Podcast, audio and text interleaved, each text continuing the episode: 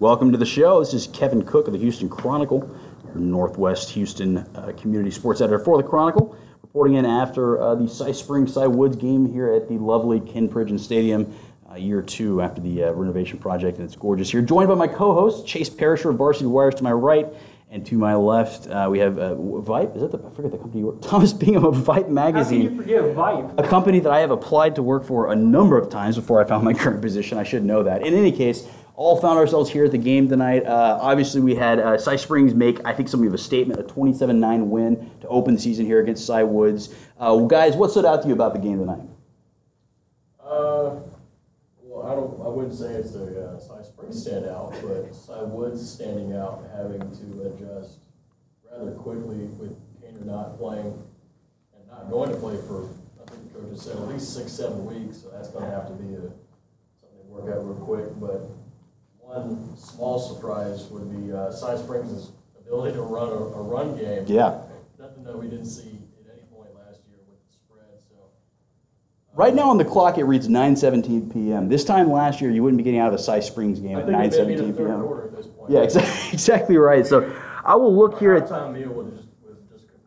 The number of, uh, of rushing yards versus passing yards. For Cy Springs, they had 211 rushing yards to 124 passing yards. That's not the Cy Springs that I know, but it is the wing T that they've implemented uh, a more of a, a commitment to rushing the ball, dominating the clock, et cetera. It really worked for them in this game because Woods just didn't have an opportunity to come back into it. No, a really big part of that was the four turnovers that they forced. I believe all four were fumbles, and um, you know we've all talked about you know how incredible uh, both these offenses generally are when all their guys are playing. Um, but really, in past years, you know the Cy Springs defense has held them back, and they really um, you know play well, play really well tonight. And uh, I think heading forward, if they continue to do that, they'll be a force in 17-6. Uh, just looking at defensive standouts here, you had Jonathan Bloom and uh, Leon O'Neal really stood out for Cy Springs. O'Neal finished with eight tackles, which led the Panthers. Bloom had seven with a tackle for a loss. And on the other side, Bird McLaren, 12 tackles, very impressive work for him. Two and a half tackles for loss, but not to be forgotten there, Colin Patterson with four and a half tackles for loss, seven tackles total. Uh, a lot of guys getting after on defense, which, you know, for Cy Springs is kind of, I won't say a new thing, but certainly something they need in order to be successful this season. I talked to Coach Kobe afterward about a blueprint. I said, "Hey, is this the way you want to win?" He said, "A lot of mistakes here, things to go back and fix, but the basic blueprint is sound. We want to be able to do this consistently." What do you think going forward? Can they? I think so. I mean, especially if they continue to force turnovers. I mean, you mentioned Leon and how big of a game he is, and we know you know where he is headed um, for college. I mean, he's you know he's such a highly recruited recruit because of it. He's one of the leaders on that side of the ball, and I think if he continues to do what he did tonight, and his teammates do as well, yeah, like I said before, this is going to be a team that you have. A, a pretty solid defense alongside a, an explosive offense. It's going to be a force in 17-6.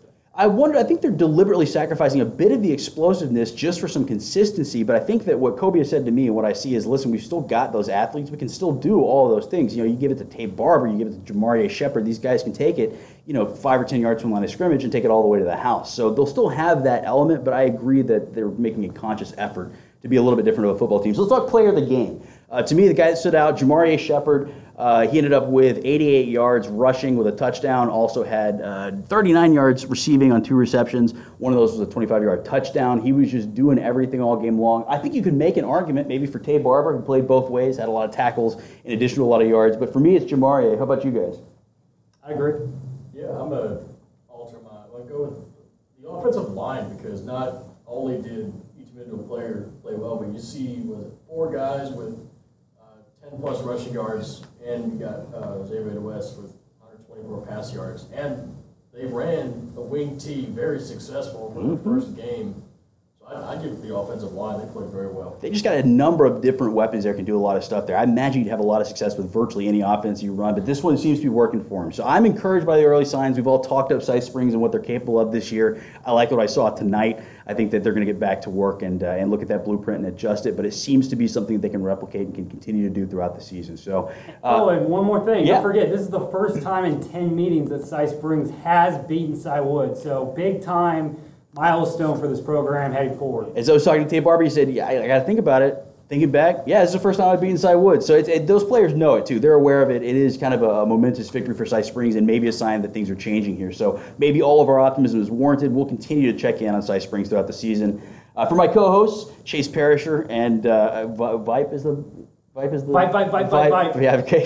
Thomas VYPE. Thomas, I don't know why I can't remember the name of Vibe Magazine. I love Vibe. Thomas Bingham of Vibe Magazine, Chase Par- Parisher of Varsity Wires. I'm Kevin Cook of the Chronicle, and we will catch you soon.